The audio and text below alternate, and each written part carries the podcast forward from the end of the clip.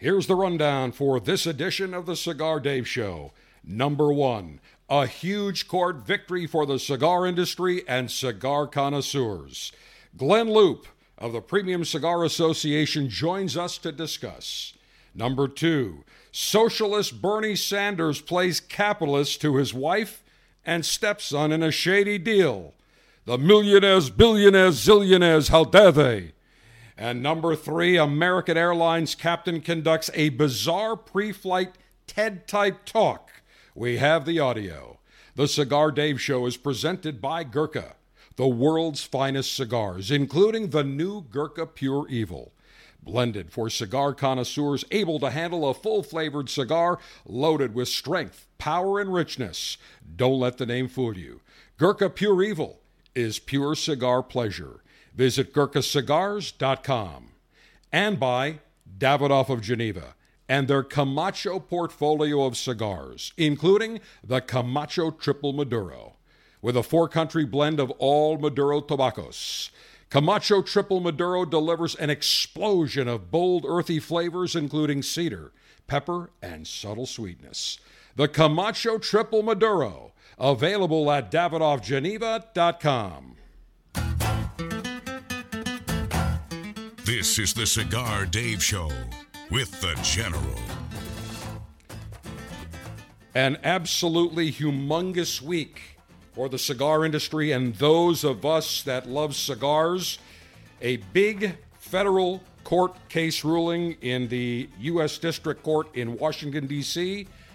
We will get to all the details with Glynn Loope in just a few minutes, and we will give you the background into how the court case ended up the way it did. This goes way back. We're talking now going over nine years ago. So we will give you the rundown and what it means to you as a cigar connoisseur because the cigar industry was really looking at some severe restrictions on being able to create new blends, on on packaging issues, having to test cigars, massive amounts of user fees, a great victory for those of us that know cigars are primarily for adults enjoyed by adults. Long ash greetings and salutations, a long ash snappy salute, semper delectatio. Always pleasure. Long live the alpha. Make masculinity great again. Screw the enemies of pleasure. Hashtag Save America Trump 2024. It is your global five star general and alpha male in chief, Cigar Dave, the general front and center, command center alpha. And we're going to do something a little different. Normally, we wait to the second segment to get to our international cigar lightation and libation ceremony, but I have to celebrate. We have to celebrate this giant court victory that we will discuss momentarily. So, without any further delay,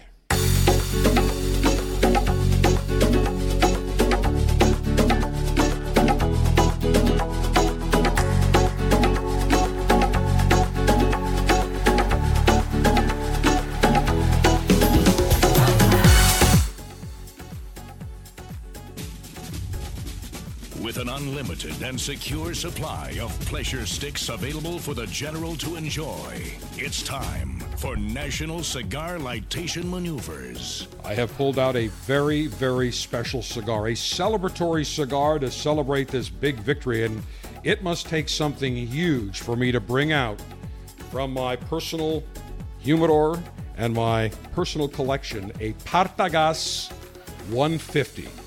No longer available. The Partagas 150 was created by General Cigar, specifically Edgar Cullman Sr., the late Edgar Cullman Sr., may he rest in peace, one of the great men, true gentlemen in the cigar industry. He wanted to do something special to commemorate the 150th anniversary of Partagas. And while several of his tobacco buyers were in Spain, they happened to find Cameroon wrapper from 1990, uh, correction, from 1977. So it was 18 year old wrapper in 1995. He took the wrapper, they took a binder from Mexico and fillers from the Dominican Republic and in Mexico, and they created the Partagas 150 Signature Series. Limited number of boxes, and the plan all along was to release about 60% of the boxes in 1995 and then save the rest to release down the road, which General did a number of years ago. But I will never forget in 1996, Edgar Cullman Sr. personally giving to me a box of 50 Partagás 150 Signature Series double A's. It came in about eight different sizes. The double A, a seven and a half by 49 Churchill. Great looking cigar, red and gold band. It says Partagás 150. I keep these perfectly conditioned, perfectly humidified in my humidor, 70 degrees, 70% humidity. Oh, the Cameroon on this is beautiful. I've got nice white plume on here. And today, in by the way, these are priceless. You cannot get these. The last time they released these, I want to say was right around 2018, and at the time, a box of the double A's were box of 20, correction, not 50, a box of 25. Uh, although I got a box of 50, which is interesting. The box that I have is a was a big bundle, uh, or not a bundle, it was a box, and it was uh, a nice uh, a, a, cloth, uh, almost like a, a just to secure the the cigars in like a bundle within the box. So box of 25, $1,824. So the box that I had, the value of it in 2000, what, 17, 18, was probably around $3,700. It is priceless now. It is no longer available. This is a gorgeous looking cigar, medium bodied. The wrapper is exquisite with some sweetness, some pepper. And I, as we celebrate today, on one hand, on the other hand, we have some sad news to share with you. Our voice, tremendous voice talent, voice talent Ed, who you know, you've been any of our live Pleasure Fest. He's our voice uh, live during our shows. You hear him during all of our shows. He's been our voice for, geez, got to be 20 years. Uh, sad news his mother, Norma Jean Weigel, passed away this past Monday at the age of 88. I met uh, Norma Jean several times, a lovely uh, woman. And so today I have another Partagás 150 in microphone position number two that is in an ashtray that will remain unsmoked, uncut, unlit for the duration of the show in her memory. So Norma Jean Weigel passed away 88. Our condolences to Voice Talent Ed, his entire family. From everyone here at the Cigar Dave Show, I know many of our listeners as well that have gotten to know Voice Talent Ed at our, our many live shows. I'm sure you pass along your condolences. And so we remember Norma Jean May, she rest in peace. Cigar altering and highly sharpened leaf exposing device. Oh, yeah, you hear that. That's the self sharpening double edged stainless steel guillotine ready for action. Maximum BTU flame throwing and heat producing apparatus. From the Cigar Dave R&D laboratories, I've got what they call the welder because I can adjust this. Listen to that. This is like a welder's torch, but it's one giant jet flame. This thing looks almost like a torpedo cigar, a figurado. It is flat on the bottom and it curves up. And the designers at the Cigar uh, Dave R&D Labs, they wanted to recreate something that looked like a cigar. This has got a huge tank. It's probably about seven inches tall, heavy, and again, listen to that flame. I can adjust the flame. There's all the way. There's low, and I'm going to keep it right at around medium. There we go. So my lightation device is ready. Cigar, Cigar pre-lightation checklist complete. No faults detected. Area clear of all enemies of pleasure. Approval to go throttle up in three, two, one. Perfect cut. Oops. I hit my snifter there. That's going to be ready for a special libation. I almost hated to cut this Partagás 150 AA because I know now I've only got about 25 left. I think I only like them for special occasions over the last, Jesus, 28 years. So here we go. Here's another special occasion as I toast the foot of this beautiful Partagás 150. I can see the oils, the sheen, the white plume, meaning that the the Cigar tobaccos are properly aging, and I'm going to take my time. I don't want to overly burn this. Oh, this is beautiful. Oh, the aroma just before I even take a few puffs is fantastic. Beautiful. Let me now puff and rotate. Oh, exquisite. Mmm. Mm-mm, mm-mm, mm.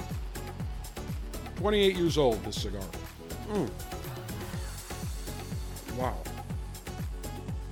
I'm getting notes of sweetness right off the bat.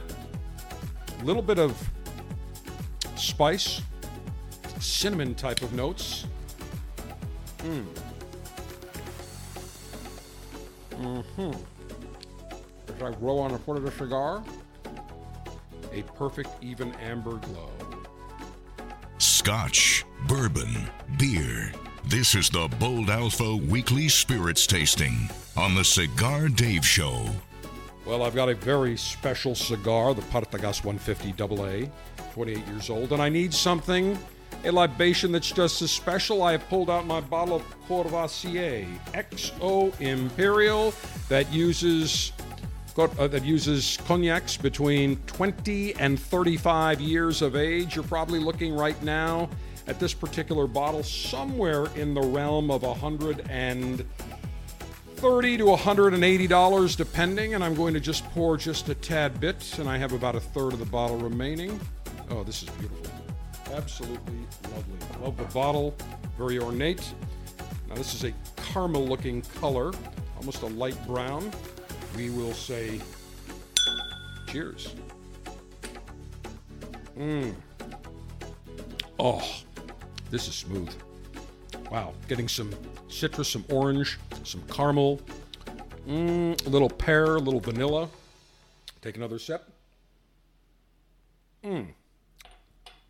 Absolutely fantastic. Two special products for our international cigar litation and libation ceremony. I'm getting some nice warmth down the palate, but not overly noticeable, just a touch of warmth. Let me take another puff of my Partagas 150. Mm. Oh, spectacular, orgasmic. Mm. Whatever cigar that you have lit and libation, I hope you are deriving as much joy from them as I am deriving from my Partagas 150 AA and my Courvoisier XO Imperial. When we return, we'll be joined by Glynn Loope, who is the Director of State Advocacy for the Premium Cigar Association, as we talk the huge court victory for cigar connoisseurs and the cigar industry right around the corner. Gurkha has long been the king when it comes to opulent, grandly made cigars. And the new Gurkha Pure Evil more than lives up to that legacy. Gurkha originally launched the Pure Evil 15 years ago as a limited edition cigar. They went back to their blend vault. They tweaked the blend to add more flavor, more complexity. The result is a Gurkha Pure Evil that is loaded with flavor, full body, full notes of richness. Habano wrapper, Nicaraguan binder, Nicaraguan filler. Don't let the name fool you. The Gurkha Pure Evil is pure cigar pleasure. Gurkha, the world's finest cigars. Visit gurkhacigars.com.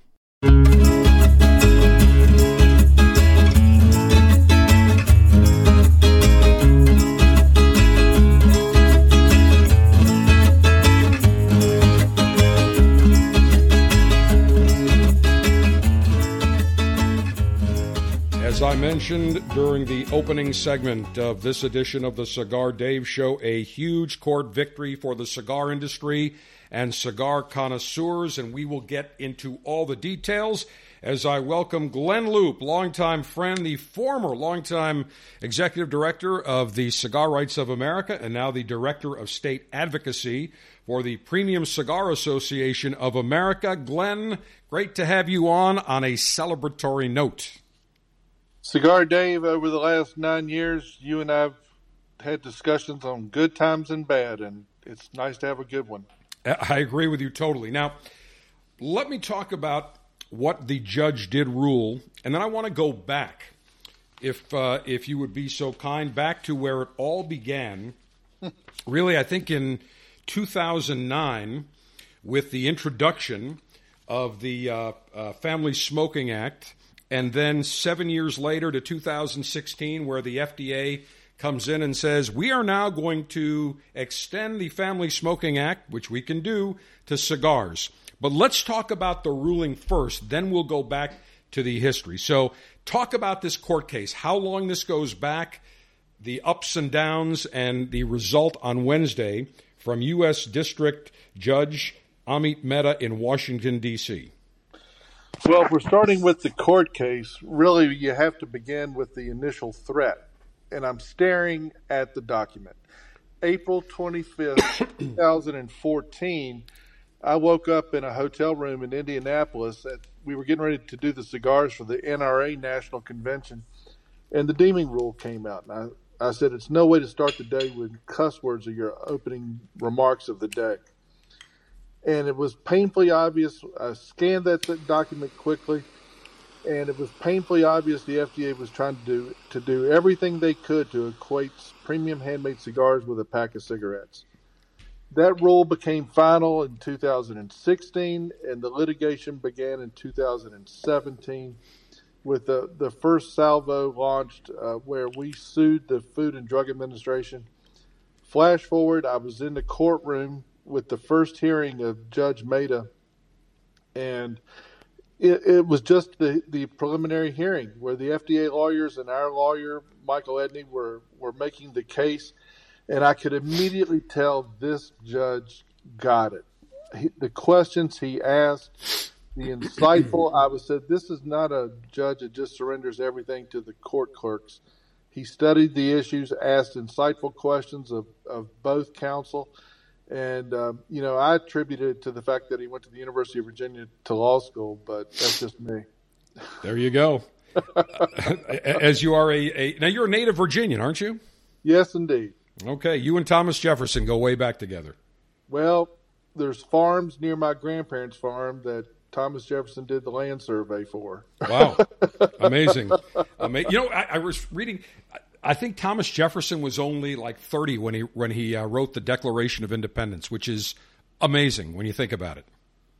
Yeah, I live just an hour and a half south of of Monticello, so we'll, we'll tell some jokes about that sometime. But I, am sure. So the so this ruling by Judge Mehta. Now, last year he made one ruling which was favorable to the cigar industry. What was that? The warning labels uh, he said that we're not subject to the warning label. And that was our first victory in court. And it was a, it, it literally what showed what dramatic overkill the FDA was after with regard to the cigar industry. It equated to 50% of a cigar box would have to be covered with a warning label. The top, the side, and the inside of a cigar box. Now, you think about, I walked into a local Kroger during that process – and I saw a stack of Marlboros facing me in a case. I couldn't see a warning label on any of those uh, cases of Marlboro. And when the packet of cigarettes is facing, you don't see a warning label on the facing you in, in a store. And yet they wanted to compel the cigar industry to cover 50% of our packaging with a warning label. And it was just dramatic overkill. And I'll never forget the words of Michael Edney, our, our litigation counsel is that it would have forced cigar packaging to become a quote billboard for government speech. And another another great friend, Tom Briant, at the National Association of Tobacco Outlets, made it even more clear. He said, "Glynn, if you want to know what the what the FDA is going to do to the cigar industry, study the cigarette industry." And on questions like manufacturing regulations, marketing and advertising regulations, he was exactly right, and that's the path they wanted to take this? Well, all you need to do is visit Canada and walk into a cigar retailer's humidor. First of all, you cannot go into a humidor by yourself. You must be accompanied. So the humidor is locked, the walk in humidor. You cannot touch a box of cigars until you have completed the purchase. And I believe within the last year or so, all the cigar boxes, it's almost a 100% warning label, if I'm not mistaken, uh, Glynn. Well, that's right. Plus the tax level. I'll never forget our, our, mutual friend Jeff Borysiewicz was in Canada, and you know a, a box of uh, this was a box of J.C. Newman's uh, Julius Caesar cigars, which I think in the United States cost I don't know 300 325 dollars, maybe three fifty. And Jeff posted a picture on Facebook of a of a cigar shop in Canada, and that same box was nine hundred and ninety nine dollars. Well, there's two factors there. Number one, you have the exchange rate. It's very high right now. So one U.S. dollar is worth, I think, like almost 130 Canadian, 126, 127, somewhere in that neighborhood. So you've got the exchange difference. So you can add 25% right off the bat. But the additional fees are the provincial tax, the excise tax, the federal tax. The taxes are absolutely out of control. And again, I stated many, many years ago on the show that the last thing we want as cigar connoisseurs is to have to be escorted into a walk-in humidor feeling like a criminal, that we can't touch any any box of cigars, that we have to be escorted at all times, and that's part of the joy of being a cigar connoisseur is when we walk into a cigar retailer, walking into that humidor, getting that humidor experience, being able to smell the cigars and visually look at all the great packaging and the bands and the artistic work that is on the boxes. That's all part of the pleasure. And that goes away. You know, you lose, I always say cigars are not just visual, but they're also, you know, sensory in terms of, of, uh, of your smell but all of a sudden, if you lose the ability to have a beautiful piece of artwork on the on the box and a beautiful band on the cigar, that changes everything. It's it's that's the difference between enjoying, I think, a brand name cigar and a bundled cigar is that it's part of the overall cigar experience. And in Canada, you've got the blacked out windows, so the right. children so the children can't see the tobacco. Uh, it's unbelievable. It, it really it really amazes me how the amount of freedoms are being taken away. And we could go into another dissertation about that under this administration, Glynn, but I want to confine it certainly to the big ruling. Now, the judge rejected the FDA's argument about the deeming rule. Now, before we talk about the deeming rule, let's go back in history. June 22nd, 2009, Barack Hussein Obama signs into law the Family Smoking Prevention and Tobacco Control Act hereafter referred to as the Tobacco Control Act, gave the FDA for the first time the authority to regulate the manufacturing, distribution, and marketing of tobacco products. That included restricting tobacco marketing and sales to youth, which the cigar industry has never done, nor does it do. It required uh, tobacco product warning labels, uh, uh, disclosure of ingredients in tobacco products, and a whole range of other items. And essentially, it gave the FDA, which cannot even regulate the safety of human food right now, the ability to create another massive administrative state within the FDA bureaucracy of what? 1,100 people, Glynn? How many people work in the Tobacco Control Division of the FDA it's, now? It's like 11 to 1,500 uh, employees now. Right, 11 to 1,500. And basically, you tell people, look, Tobacco, we know whether it's cigars or cig- uh, look, cigarettes is, are a different story. I say to people, I've never smoked a cigarette. I have no interest in smoking a cigarette. You know the risks of cigarette smoking. Cigars are enjoyed in moderation. They're enjoyed by adults. When was the last time, Glynn, you ever saw somebody running off an airplane to go light a premium cigar? it's never. Never. When never. was the last time you saw people huddled outside a building in rain and thunder and lightning or snow or hail to go light a premium cigar. This doesn't happen. And you know the other big difference I've noticed? Cigarette smokers don't hug each other. you see the cigar guys get together, whether they're at the uh, the Corona Cigar Comp- uh, Corona Cigar right there in Tampa or or Edwards Cigar Shop. You walk in and everybody's hugging. I'm so glad to see cigarette smokers don't hug each other no, well, remember, I say it's also part of the camaraderie that we have as cigar connoisseurs. Remember, cigar connoisseurs, we're optimistic. We look at, at we, we're, we're, we celebrate life. We enjoy life. We don't, we don't revel in the mis- misery of others, whereas the enemies of pleasure, the pleasure police, they revel in the misery of others because they are so miserable themselves. And what gets the enemies of pleasure is they see cigar connoisseurs. They see them happy. They see them socializing. They see them telling jokes, laughing, having a good time.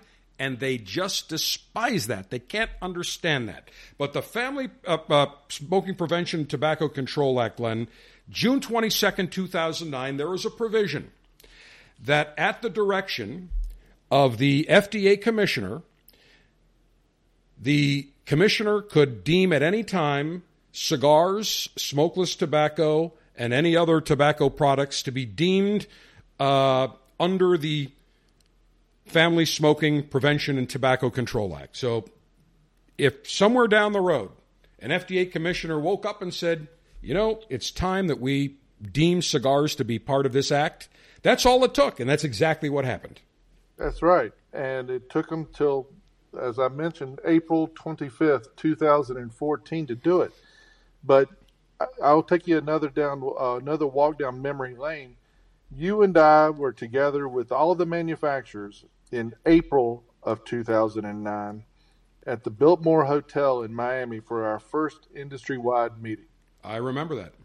And I rec- the the family the Tobacco Control Act was on the docket, and I rem- Bobby Newman re- reminded me of this yesterday when we were having a conversation.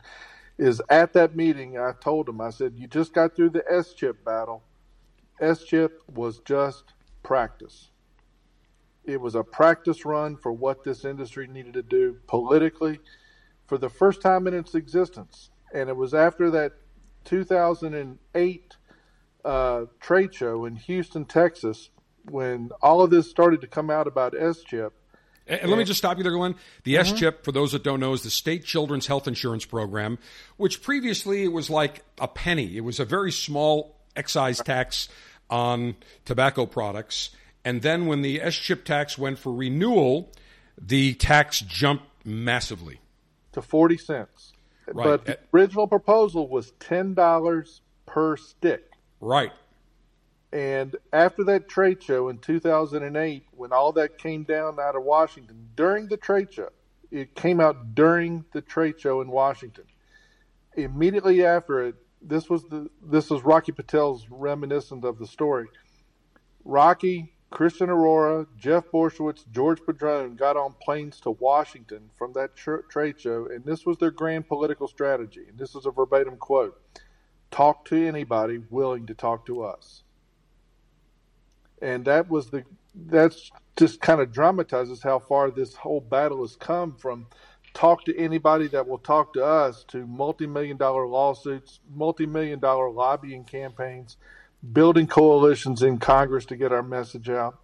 It's amazing the level of sophistication this industry has undertaken to save itself since 2008, 2009. And and I was very candid in my comments to a number because I also serve on the Florida Association of Broadcasters board for many years, still do, and so I'm very familiar with lobbying, with you know making sure that your voices are heard at the state capitol and at, on the federal level because uh, you're either, as, as, Eric Newman has a great saying, you're either uh, um, at the table or you're on the menu. And you right. have to be vocal. But I remember, you probably remember this. I stated, I said, look, everybody looks around and thinks, oh, I, I don't have to do it. Let the big guys do it. I said, it's going to affect everybody. And unless everybody's unified, you're going to get taken to lunch. And a number of manufacturers really didn't heed the warning. They thought, well, let the General Cigars, let the Altadis's, let the uh, the Davidoffs, you know, let the big guys handle everything. And I told small boutique manufacturers and I told medium size manufacturers, many of them said, well, we don't have to really do that. It doesn't affect us. And I said, if you don't think you have to be at the table, you better think again. You're going to start writing big checks. It's just a matter of time. Well, they've all written big checks, and now they understand that that is a cost of doing business. You have to be at the table. And that has changed dramatically. I was at that meeting in Houston, and at the time, you know, the biggest complainers in the cigar industry it was a meeting with the head of the uh, Cigar Association of America at the time, who was just a great, he was on top of things. Mm-hmm. And, you know, people were yelling at him and angry at him. And he looked and said, You've never come to one of our conventions. You've never reached, we've reached out to you. You've never replied to any of the things. You've always said, Well, it's not my job. So they were the biggest complainers, and yet they were the, the they, they refused to write any checks. So I said, If you want to be a stakeholder, break out the checkbook. And then they started to out of necessity and they have had to. So when we look now at it started with the S chip, we had that meeting in 2009 at the Biltmore Hotel, and then from there it just got worse and worse as the FDA with this deeming rule started to implement a number of regulations on the cigar industry, some of which there's no way scientifically to be able to enact. For example, they wanted the testing of every component in, in a cigar. Well, we know that cigars consist, premium hand rolled cigars consist of one thing premium hand rolled tobacco. That's it. Cigar tobaccos that are naturally fermented where the nicotine and the ammonia dissipates. Very different process than a cigarette that has what? 300 chemical additives or whatever. It's very, very different. And then, well, go ahead. No, I'm just going to to dramatize your point. Is that our our mutual friend Rocky Patel, who's gave me permission to share this number publicly during a Tobacco Association of America meeting, is that based upon the number of SKUs that Rocky has on cigar shelves in cigar shops across America, based upon the number of SKUs, it's estimated that his testing costs, the testing of what you just described, would cost his company $65 million. Or put him out of business. Absolutely. I asked, and another quick economic point, when it came, when that deeming rule came out, immediately the United States Small Business Administration Office of Advocacy, which was set up to be an independent advisor to Congress on regulations, the Small Business Administration of the United States government came out and said the cost of compliance with these rules would equal the profit margin for every cigar company. Yep. Uh, absolutely crazy. It, it, makes no sense whatsoever. Now, another item that people don't realize, and this is a major effect, this th- there is a stipulation that any brand that was on the market, any blend that was on the market, had to be grandfathered. And I think the date they used initially was it wasn't when they started to they deemed cigars in April of 2014. They retroactively, the FDA went back and said the cigars had to be on the market and the blend as of June 22nd, 2009, or you could no longer sell those cigars, or you'd have to go through a very long approval process, which would take years and quite expensive. So the ability to create new brands would have been quashed. That's exactly right. It would have been the end of the industry right there.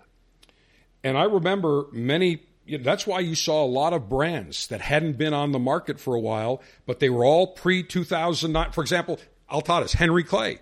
That was around pre 2009, and then it really kind of, they shelved it for a while, and now all of a sudden it's back. And the reason it's back is because those were grandfathered blends. So now that changes everything. Now, what else was, there were some other uh, issues as well, too, Glynn. Uh, I believe, wasn't it that the manufacturing uh, uh, plants had, or the wherever they, they the the cigars were manufactured, those facilities had to be inspected and tested and high cost type of uh, inspections. That was a part of the preliminary rule in 2014 and final rule in 16, but it's currently currently a public comment open on manufacturing practice standards today, like within the next 30 days. And thank goodness because of this ruling, the premium cigar industry will not be subject to that. But to this very moment, I mean, literally today, they have they were trying to subject premium cigar manufacturers to manufacturing practice standards that could just exponentially add dramatic cost to the production of, of premium handmade cigars. And going back to your point about about new blends and putting new cigars on the market, uh, Frank Herrera, who's a noted legal counsel in the in the industry and has a lot of clients within the industry, and a noted trademark attorney, noted that, and you know this as well as I do. A lot of these blends were never documented. There's right. no paperwork, if you will. Great cigar makers are artists, and they come up with a blend. They say, "I add a little of this and add a little of that, and a little Herrera here, and a little from this Jalapa farm there." and they put it together and make the magic happen that produces great cigars. Well, not all that's documented. Not a, all. You know, you try to explain that to a federal bureaucrat. Forget it. That these guys are on farms in Honduras and farms in Nicaragua and, and the Dominican Republic, and they're coming up with blends based upon the availability of select and old tobaccos or new tobaccos or fermented tobaccos that have a certain amount of age on them. The magic is in the mind of the maker. it's not in some bureaucratic form that says, "Oh, we put this tobacco in it on this and fill in the box." This industry doesn't operate like that, and it's it makes it truly, truly a unique art form. So let's recap the timeline. June 22nd, 2009, Obama signs the Family Smoking Prevention and Tobacco Control Act, which stipulated within that act that other tobacco products, including cigars, could be deemed part of those regulations at the behest of the FDA commissioner. In 2000, April of 2000, was it uh, 2014? the de- the deeming rule came the, out. The deeming rule came out in 2014. FDA commissioner at the time said, "We deem that cigars are now part of this." Mm-hmm. And the regulations included regulations on warning labels, on blends, limitations of creating new blends. Yep. Uh, user fee. User fees. Which all of us as consumers have been paying and there's a question about that that we'll get to in just a few minutes, and a number of other items. So the now the the Cigar Association of America, the IPCPR, which was the International Premium Cigar and Pipe Retailers, which is now the PCA, the Premium Cigar Association, and the Cigar Rights of America jointly filed a lawsuit. Correct? That's right. And the lawsuit wanted to throw it out, saying that the FDA didn't have that right because they didn't follow the proper procedures to enact that. Is that correct? That's correct. The Administrative Procedures Act. That's right. And and, and so now it goes to Judge Amit Mehta. And what year was that? The case was filed in 17, so I think it ended up in front of Judge Mehta in early 18. I'm guessing at that, but it was somewhere in that ballpark. So it has taken five years for the wheels of justice to turn in Washington and the federal level until Judge Mehta, this past Wednesday, vacated the FDA's deeming rule, sent it uh, back to the agency. Uh, he, he, basically rejected the FDA wanted the judge to uh, to knock it down, but sent it back to the FDA so they could follow the proper procedure. And the judge said, "Not so fast, not mm-hmm. happening." He said he found that the rule was arbitrary and capricious under the Federal Administrative Procedure Act, and it must be vacated, meaning struck down unless there are exceptional circumstances.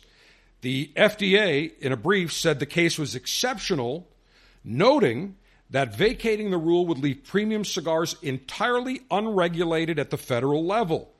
Mehta responded by saying that the concern was mitigated because state laws across the country prohibit the sale of cigars to minors, and most states now to persons under 21. Don't get me started on that. That's another ridiculous rule. But minors have never been able to purchase cigars legally, and that goes back, what, 40, 50 years? Maybe more.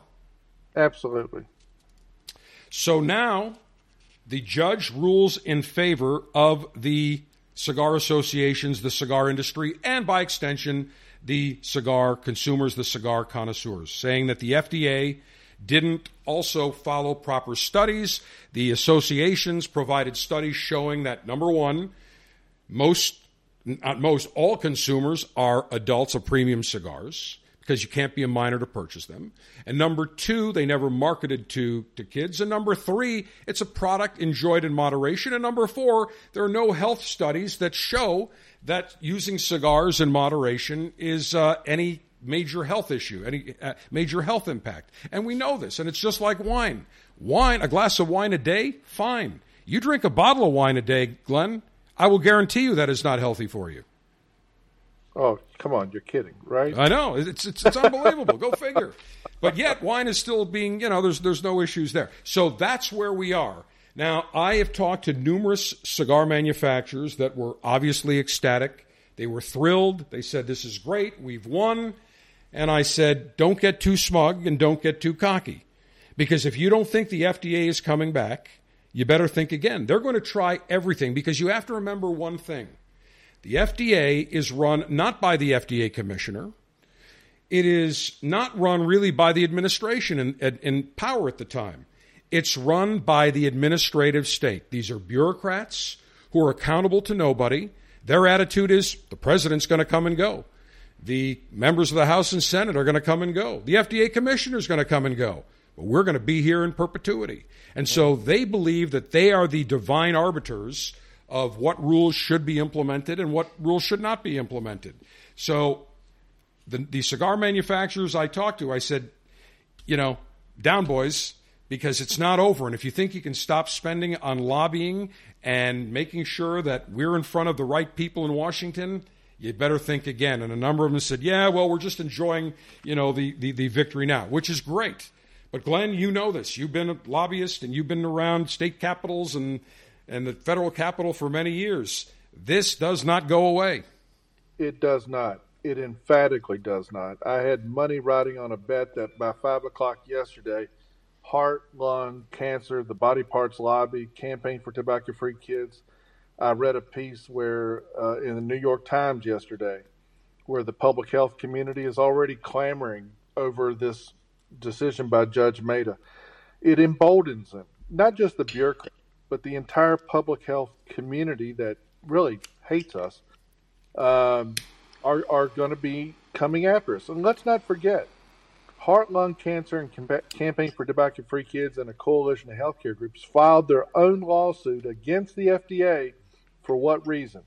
Because they didn't think that the agency was moving fast enough on cigars. Right.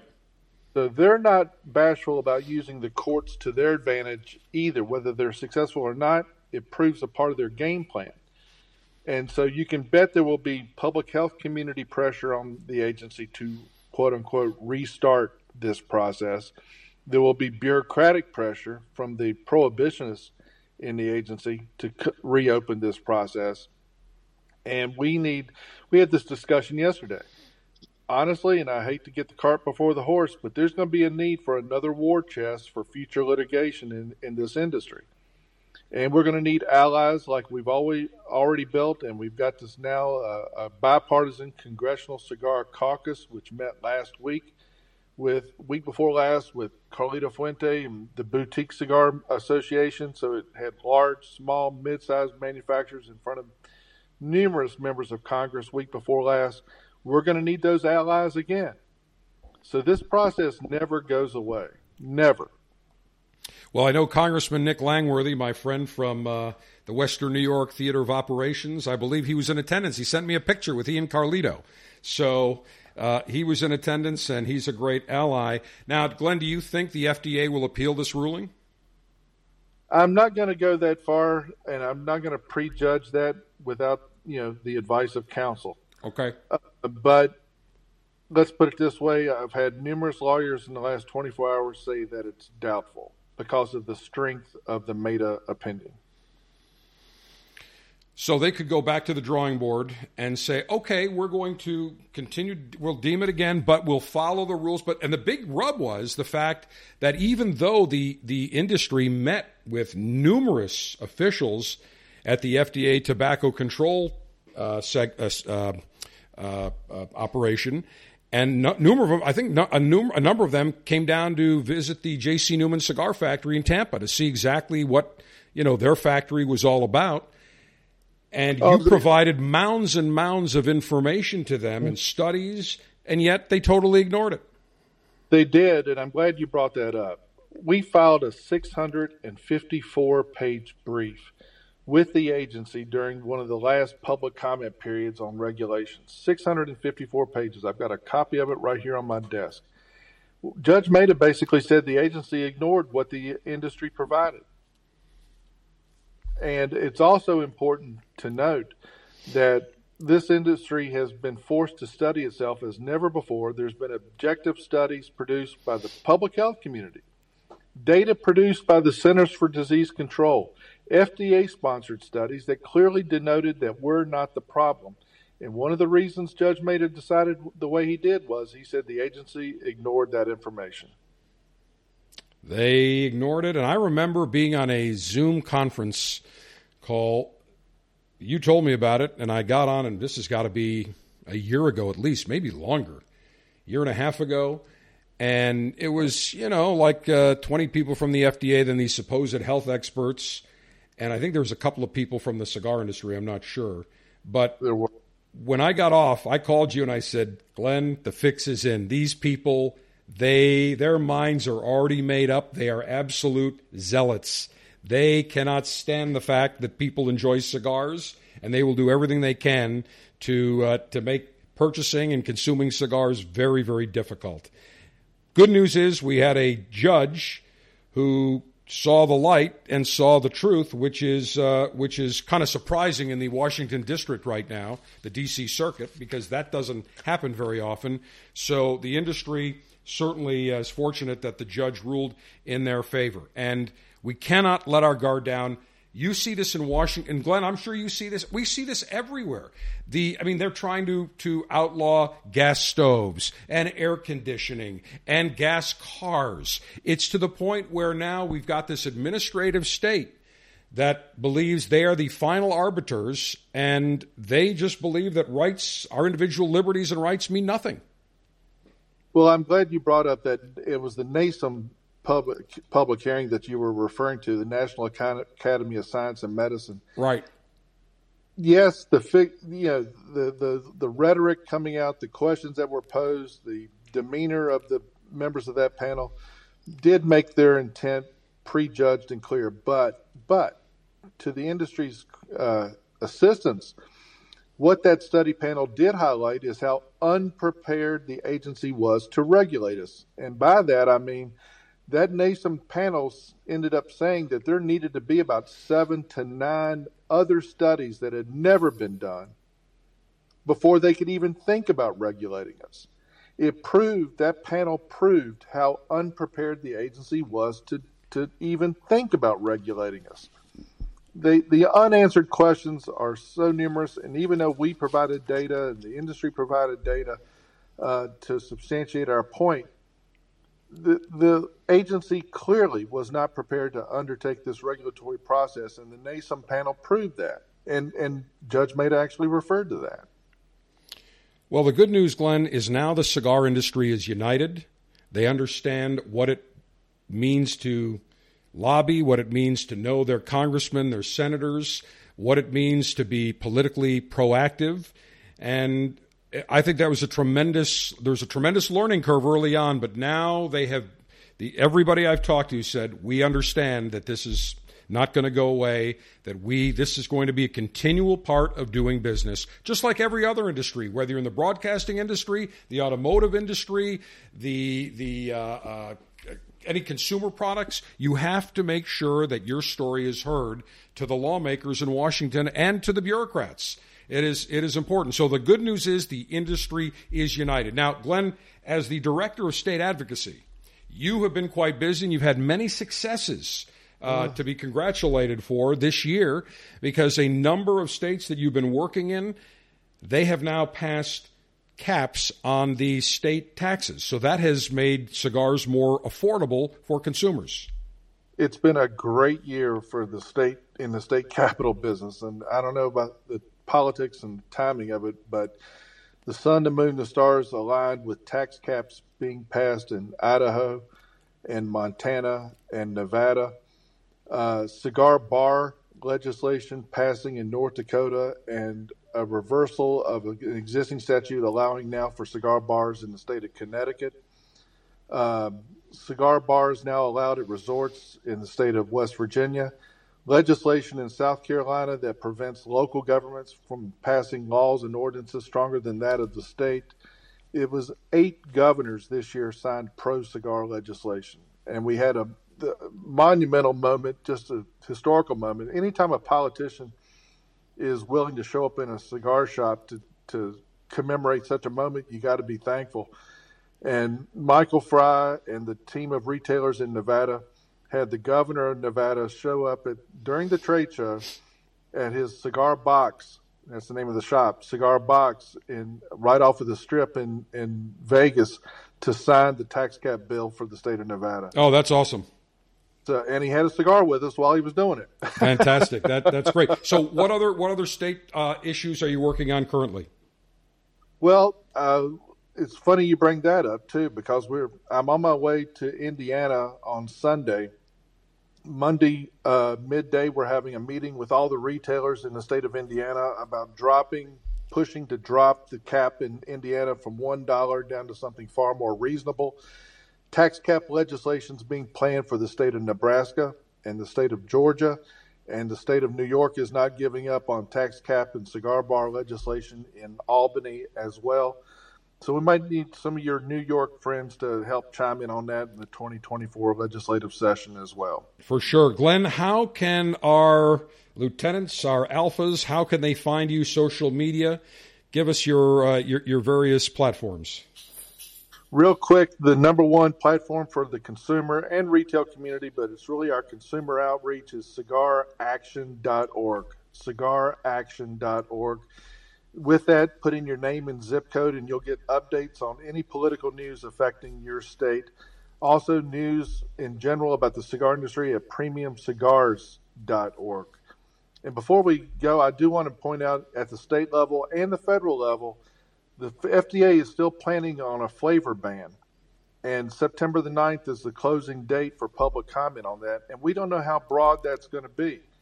So you remember our mutual friend Ted Jackson in Kentucky who makes sure. the Mark cigar. Right. You know, the Maker's Mark cigar is is cigar tobacco aged in a bourbon barrel. I don't think with at Ted's prices that's being marketed or sold to children either. We don't know how broad uh, in general that flavor ban is going to be. So we're going to be going on record as opposing that. And uh, flavor bans were all over the country this year, and all those bills died in state capitals.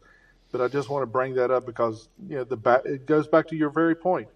The battle's never going to end. We have to be vigilant. CigarAction.org. Congratulations to you, Glynn, on the state victories as well as the PCA and the CAA and the CRA and all the cigar manufacturers on the big victory uh, that Judge Amit Mehta made for them, for all of us that are cigar connoisseurs, knocking out the deeming rule, and we have to be ever vigilant. Glynn, as always, great having you on on a happy occasion instead of a dour occasion. Thank you, General, and thank you for your literally decades long advocacy. You've reached the airways, you've allowed us to get our message out to audiences we never would have gotten otherwise. So thank you for your backup and service uh, during this battle as well. Maduro cigar wrappers are known for their unique complexity of flavor that include richness, spiciness, and subtle notes of sweetness. Now, if you take a Maduro wrapper and make an entire cigar of Maduro wrapper and Maduro binder, Maduro filler, what do you get? Camacho Triple Maduro, a Mexican San Andreas Maduro wrapper, a Mexican Corojo Maduro binder, and then Maduro fillers from Honduras, the Dominican Republic, and Brazil. You get a cigar that is dark, rich, full on flavor, medium to full bodied, with notes of cedar, roasted nuts, some pepper, and a subtle sweetness. The Camacho Triple Maduro, available at DavidoffGeneva.com.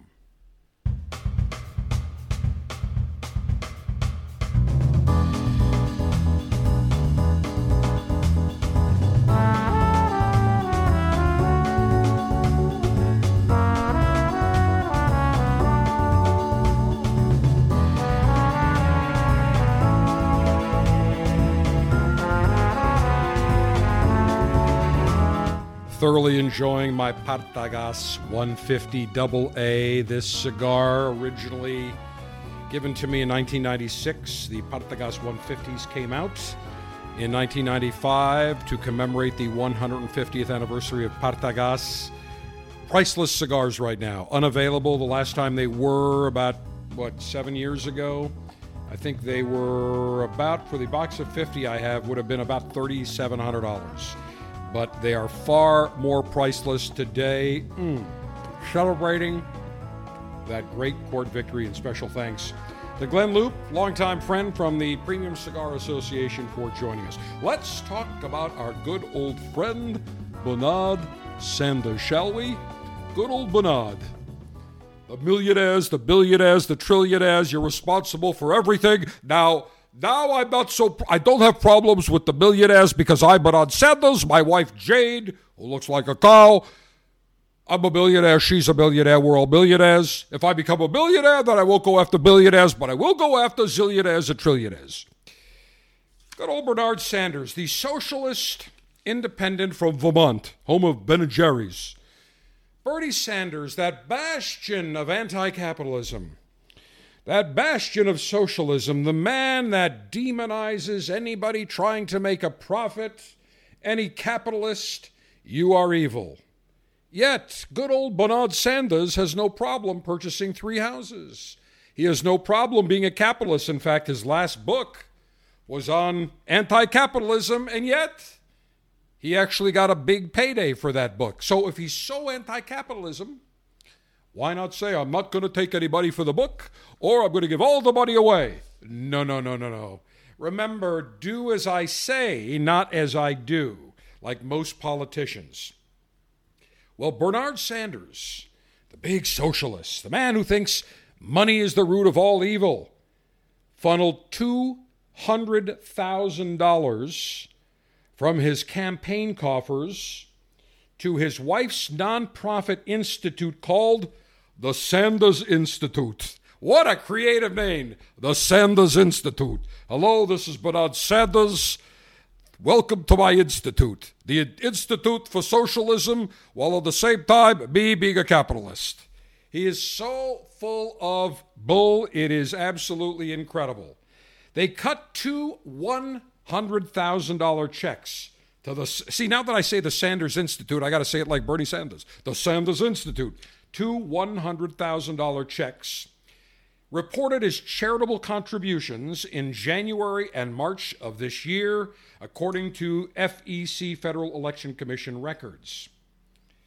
The Institute, the Sanders Institute, is run by his wife, Jane Sanders, nothing to look at, and his stepson, David Driscoll. They both co established the Sanders Institute in 2017, and I quote here to act as a think tank to promote progressive voices. However, the reality is the Sanders Institute was created in 2017 to act as a way to funnel money for my campaign to my family. That is fact. Bernard Sanders his Sanders Institute, from the latest available tax forms in 2021, show that the supposed nonprofit spent 40% of its donations on salaries while conducting minimal work having very few identifiable accomplishments. Bernard Sanders' stepson, David Driscoll, is the big beneficiary. In 2021, the Institute raised $716,000.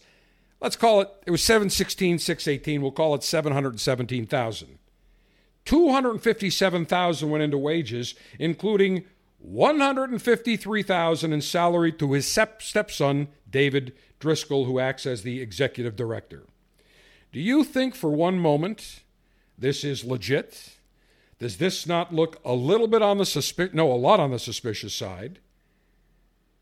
Two donations this year, 200,000, and I will guarantee you it funded his stepson. This is nothing more than a means of wealth conveyance from Bernie Sanders' big campaign war chest to his institute.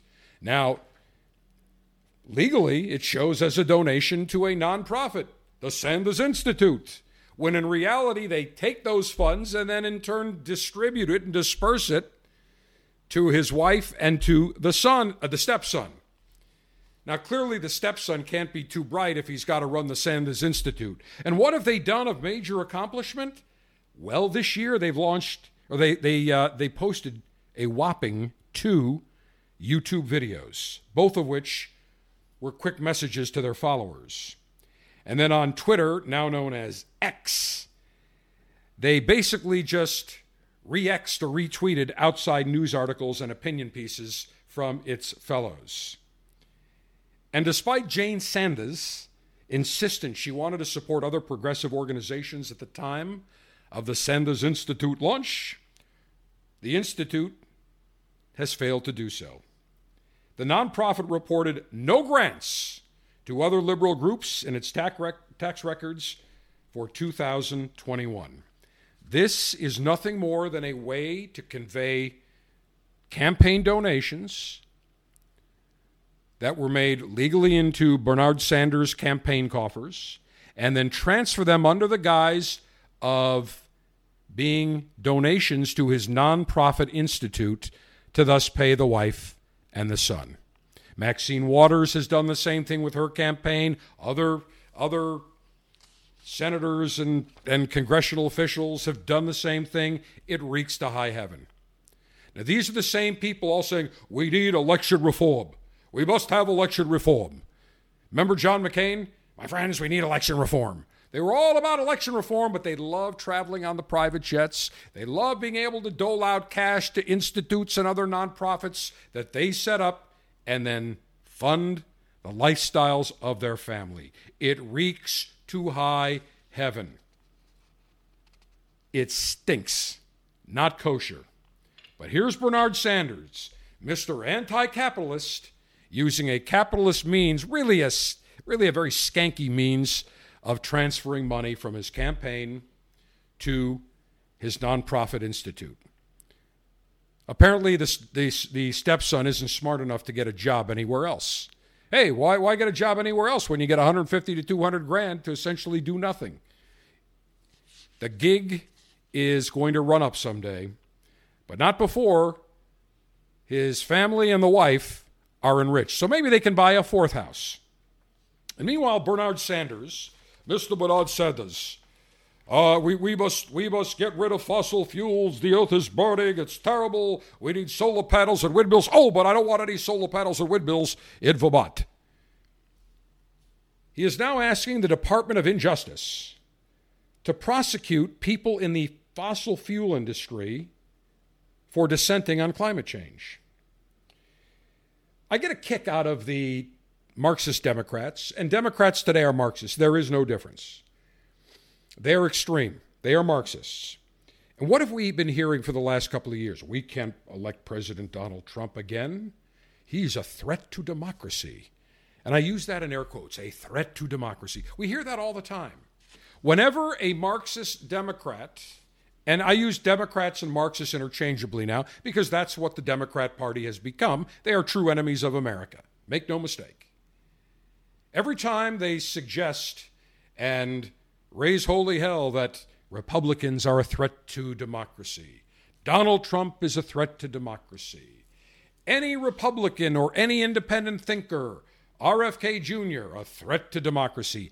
Everything they accuse the Republicans, Trump, RFK, everything they accuse them of is exactly what they are themselves doing. It is projection at its finest. So the Dems, the Marxists, they've been screaming about authoritarianism, fascism, Trump's a fascist. Last time I looked, I don't recall President Trump signing anything into law that wasn't passed by both chambers of the Congress, the Senate and the House. I don't think he unilaterally declared any law. You could do executive orders, but those aren't laws. Those can, those can be rescinded and they have limitations. But yet, Republicans, Trump, they're authoritarians, they're fascists. Well, now Bernard Sanders, in a typical Marxist O'Biden move, and let me say why I call the current regime the O'Biden. It is Obama that is running things, and Biden is the puppet. He's the stooge. Biden couldn't find his way out of a piss soaked paper bag today. Obama is quietly running things. He did it through Valerie Jarrett and Susan Rice, but Susan Rice is out. But there's other people. If you look at 80, 90% of the Biden regime, the members of the regime, they're former Obama administration officials and acolytes. The Department of Injustice. Now, Bernard Sanders asking them to use their power, the force of government. We've seen it against Trump in its worst way. We are seeing it being reared. It is amazing for people that, again, say that Republicans and Trump are fascists and authoritarians and threats to democracy. The ones that are doing all the threats to democracy and pulling fascist authoritarian moves are the Democrats, the Marxists, the O'Biden regime. Now, the fossil fuel industry has been around for what, 100 years? We need fuel. We need gas to operate our cars, heat our homes, to transport us by a train, by a plane, by a ship. Last time I looked, Air Force One didn't have solar panels or windmills on the top of the fuselage. It used jet fuel, part of the fossil fuel industry. But now, when members of the fossil fuel industry, when companies and executives have the audacity to challenge the climate change narrative, and it is a hoax, make no mistake. And I have two perfect examples that I will render to you in just a few minutes. But whenever you hear a Marxist, somebody that is brainwashed, that from a young age, you see kids now that come home crying, the earth is burning, we're all going to die, because they've been indoctrinated. They have been brainwashed in classrooms from grade school to high school to college. And then you hear people, I, I, I heard one of the local meteorologists here, Jeff Berardelli, in the cigar city of Tampa, of the NBC affiliate, saying, well, 99% of, of, of scientists already believe that science is settled. They believe of climate change. It's fact. This tells me, number one, Jeff Berardelli's not very smart. And by the way, Jeff, if you ever want to come and debate me, whether it's on television or here on my show, I'm happy to do so. I'll bring facts. You bring fiction. Because whenever I hear someone say it's settled, 99%, give me the names. Nobody in any profession believes 99% in anything. Just doesn't happen. But we hear it all the time 99% of scientists agree climate change is real. Bullshit. But now all of a sudden, if you have the audacity to disagree with, with these supposed scientists or with the bullshit coming from being spewed from these these Marxist senators and and government officials. If you disagree, you dispute, you bring facts, all of a sudden they want to prosecute now. First Amendment allows you to have differing opinions. But now they want, and there's a coalition, it's not just Bernard Sanders.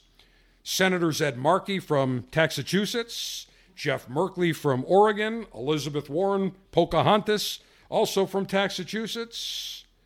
They're now saying that the fossil fuel companies have conducted a long standing and carefully coordinated campaign to mislead Americans about the risks posed by global, global warming and discredit climate science in pursuit of profits. Excuse me one moment. If that is not calling the kettle black, the only people that are conducting a long standing and carefully coordinated campaign are the Marxist Democrats and the globalists that want everyone to suffer, nobody to have a car except them. You think for a minute any Democrat, any of the senators or members of the House, they're going to give up flying? They're going to give up their boats? They're going to give up their SUVs? Think again. But to now challenge people to say we want to inflict criminal charges on executives in the climate or in the in the fossil fuel industry, the oil companies, because they happen to disagree, is beyond authoritarian, is beyond fascist. And here's proof in the pudding that it's all bullshit, this climate change hoax. What did we hear the last few weeks since July ended? July was the hottest month on records in the last 130 years since we've been keeping climate records. Oh, it's getting hotter and and and and it's not it's not climate change anymore now. We've got climate boiling. We heard the head of the UN say, "We now have climate boiling." But what they neglect to tell you is that June was one of the coolest months, summer months on record. This comes to us from NASA, from their very own satellites. July was not the warmest month on satellite record. That belonged to February of 2016. February was the warmest, warmest month on satellite record. July was about as warm as April 1998. And again, June, one of the coolest summer months on record. Isn't it amazing how they distort fact? They engage in fiction. Let's take a look at what's happening in the Arctic. What do we hear all the time? The North Pole, Antarctic, Antarctica, the Arctic and Antarctica, they are going to melt. The glaciers are melting. Sea levels are going to rise. If we don't do anything, we'll all be underwater. The Arctic in 2023 is having the shortest summer on record. The melt season at both the North Pole and Greenland started late and are wrapping up very early. I'm looking at a chart from 1958 to 2002, looking at the daily mean temperature for the climate north of the 80th North par- uh, uh, parallel. And then they show it comparing it to 2022, 2023. Summer started late and it's ending early. Does that sound like warming to you? And what do we hear? We need to get to net zero emissions immediately. John Kerry, we, if we don't get to net zero, everything's going to burn. The earth is going to be destroyed. Remember our little friend Greta Thunberg? Remember Greta Thunberg? People are suffering. People are dying. Entire ecosystems are collapsing. We are in the beginning of a mass extinction, and all you can talk about is money and fairy tales of eternal economic growth. How dare you! How dare you! How dare you! And she tweeted five years ago if we don't do anything by June of 2023, the earth would end as we know it. Destruction. She had to delete the tweet because it was not true. Here's June 2023. We lived through it. We're still here. We're looking around. I'm looking outside. It's warm. It's nice. Earth's still here. Sun's still shining. Greta Thunberg and all the climate change activist hoaxers are all full of garbage. No more blah, blah, blah. No more blah, blah, blah. And here's the proof in the pudding that you cannot go to net zero.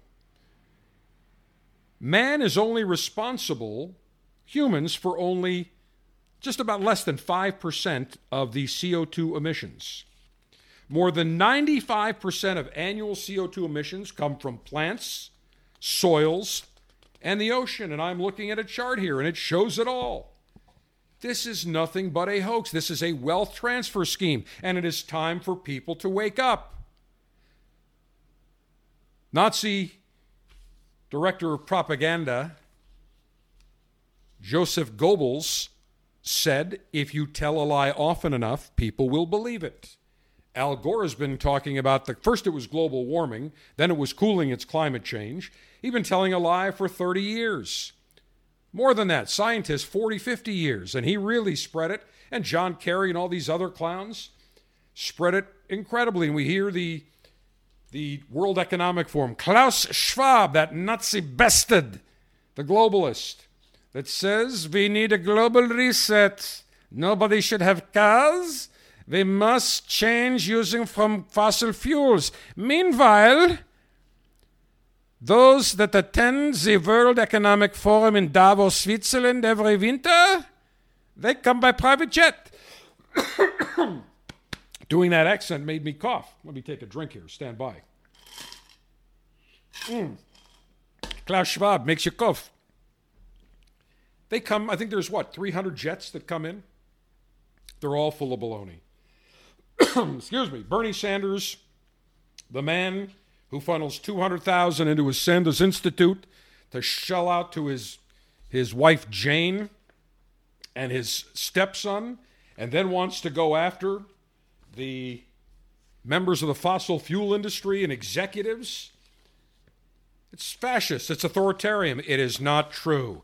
I am happy to debate any meteorologist, any scientist because I have the facts and the data, and they never want to hear that. When you debate a Marxist, an enemy of pleasure, a liberal, a progressive, a climate change hoaxer, and you come with facts, after a few minutes, here's exactly the here's their playbook. They'll argue with you, and then you'll give them fact after fact, which they cannot rebut. At which point they say, "That's it, enough. I, I, I, can't, I can't deal with you. I, I, you can't, I can't be rational with you. That's it. I'm done. I'm leaving. They end the debate because they cannot engage in facts. They cannot debate, uh, uh, uh, engage in factual debate. It's all made up fiction. Perfect example climate change. Yet, you want to, why is it you want to go prosecute executives of the oil industry, fossil fuel industry, because they disagree with you? This is what the Marxist Democrat Party has come to because they cannot have any opposition. They don't want a Republican opposition. They don't want anybody but Democrats, Marxists winning the Oval Office for the, White House, in Congress, Senate. If you do, you're a criminal. I always said Donald Trump's original crime was beating Hillary Clinton, who believed she was anointed, and Democrats believe she was anointed to be the first woman president. He beat her. And what did they do? Bullshit election, election denialism, Russia, Russia, Russia. All the things that they are accusing Trump of, they did. Yet they didn't get prosecuted. Don't even get me started on the bullshit Trump prosecutions all over the place. That is warfare. Eh, it's legal warfare. It is the same exact underhanded illegal tactics that are used by dictatorships and banana republics around the world. And we're using it here. And for any Marxist or any Democrat or any member of the Biden regime to scold any other country for any of their election irregularities or things they deem like in Israel, they're going, the, the uh, Biden said that he wants the Israeli government to take things slow, the Netanyahu government, because he doesn't want to have Supreme Court change. It's a threat to their democracy. Baloney. He has no authority, no legal authority, no moral authority to tell Israel or any other country what to do and how they should conduct their internal affairs. Start with the internal affairs of the corrupt oh, Biden regime, the Department of Injustice, the fraudulent Bureau of Investigation, the CIA.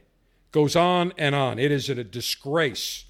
And when President Trump becomes the 47th president, he should absolutely burn the FBI, the CIA, the DOJ to the studs. I don't mean throw a bomb, because now you have to clarify these things. Because it's okay for a Democrat to say, burn the place down. But if a Republican says it, we're going to prosecute you. I mean, get rid of all the corrupt employees, all the administrative state.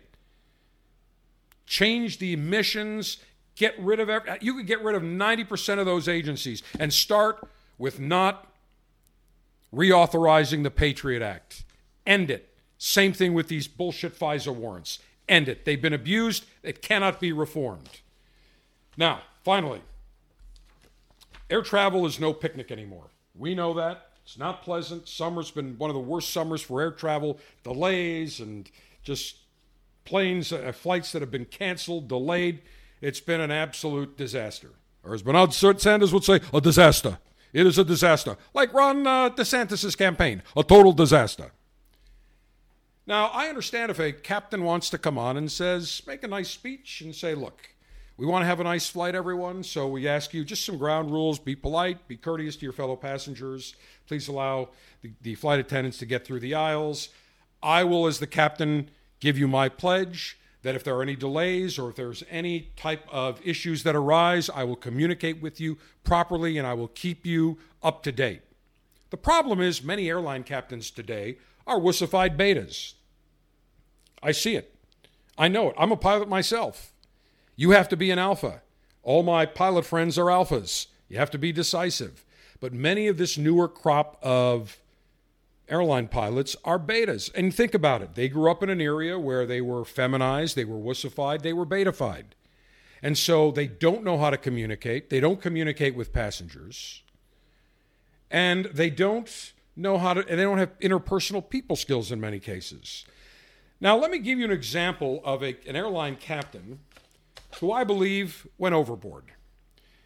This made the rounds on social media, started on Instagram and then made its way across all of social media.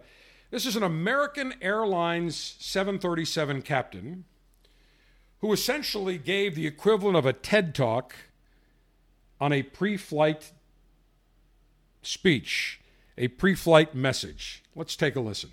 Flight attendants are primarily here for your safety. After that, they're here to make your flight more enjoyable. They're going to take care of you guys, but you will listen to what they have to say because they represent my will in the cockpit or in the cabin, and my will is what matters. Be nice to each other. Be respectful of each other. I shouldn't have to say that. People should treat people the way you want to be treated, but I have to say it every single flight because people don't. They're selfish and rude, and we won't have it. Okay? Stow your stuff. Get it out of everybody else's way. Put your junk where it belongs. Everybody a pig for a space. Don't lean on other people. Don't fall asleep on other people. Don't pass out on other people or drool on them unless you've talked about it. And they have a weather resistant jacket. All right, a little bit of fatherhood here. The other thing. The social experiment on listening to videos on speaker mode and talking on a cell phone on speaker mode, that is over. Over and done in this country. Nobody wants to hear your video. I know you think it's super sweet, it probably is, but it's your business, right? So keep it to yourself. Use your AirPods, use your headphones, whatever it is. That's your business, okay? It's just part of being in a respectful society. Middle seaters, I know it stinks to be in the middle. Raise your hands. Raise them up. Anybody in the middle? Like five people. Yeah, right. That's full. All right, nobody's listening. Fine. You own both armrests. That is my gift to you. Welcome on board our flight. What a pleasant guy, huh? If I were the chief pilot of American Airlines, I'd bring him into my office and tell him, don't ever pull that bullshit again. There's a difference between making a proper pre flight speech, pre flight announcement, giving a TED talk, and being dour and miserable. Clearly, this guy is miserable. Maybe he's upset because he can't get promoted from flying a shitty little 737 up to a 787 or an A330, like all my other airline captain friends, like Captain Cy and Captain Eric and several other friends. Maybe he's just relegated to being flying that little 737 piece of shit. I don't know. But he was rude, he was patronizing, he was dour. Now, I spoke to several airline captains that I know, played it for them. I said, Would you have said that? And they said, No. What they would have done, exactly what I would have done. A very simple speech. Welcome aboard, everyone. Glad to have you on flight one to wherever. We'll be shoving off momentarily. Today, route of flight is uh, wherever. Expect a nice ride, one hour and 15 minutes. A couple of things I just ask politely so that we all have a nice flight and we all get there not only safely but happily. Is please be respectful of your seatmates for other people. We ask that you stay out of the aisles when you can. If you have uh, headphones, please use your headphones. Also, be courteous when you recline back, and also remember, I know some of you, uh, you know, there's it's not comfortable to be in the middle seat, so we just ask everybody to be courteous. We realize that air travel is not pleasant. There have been a lot of delays, a lot of cancellations this summer. You may have been on some of those flights, but I give my pledge to you that if we do have any delays or there are any other unexpected issues, that I will make announcements forthcoming. I will keep you properly in the loop. And if we do have excessive delays, I will not keep you on board. I will order that we deplane so that nobody, we're not in a hot cabin and we don't get tensions uh, rising. We want to have a nice flight. So everybody does their part. We'll have a great flight, and I'll do our part up here, give you a great, safe ride. That's all you say.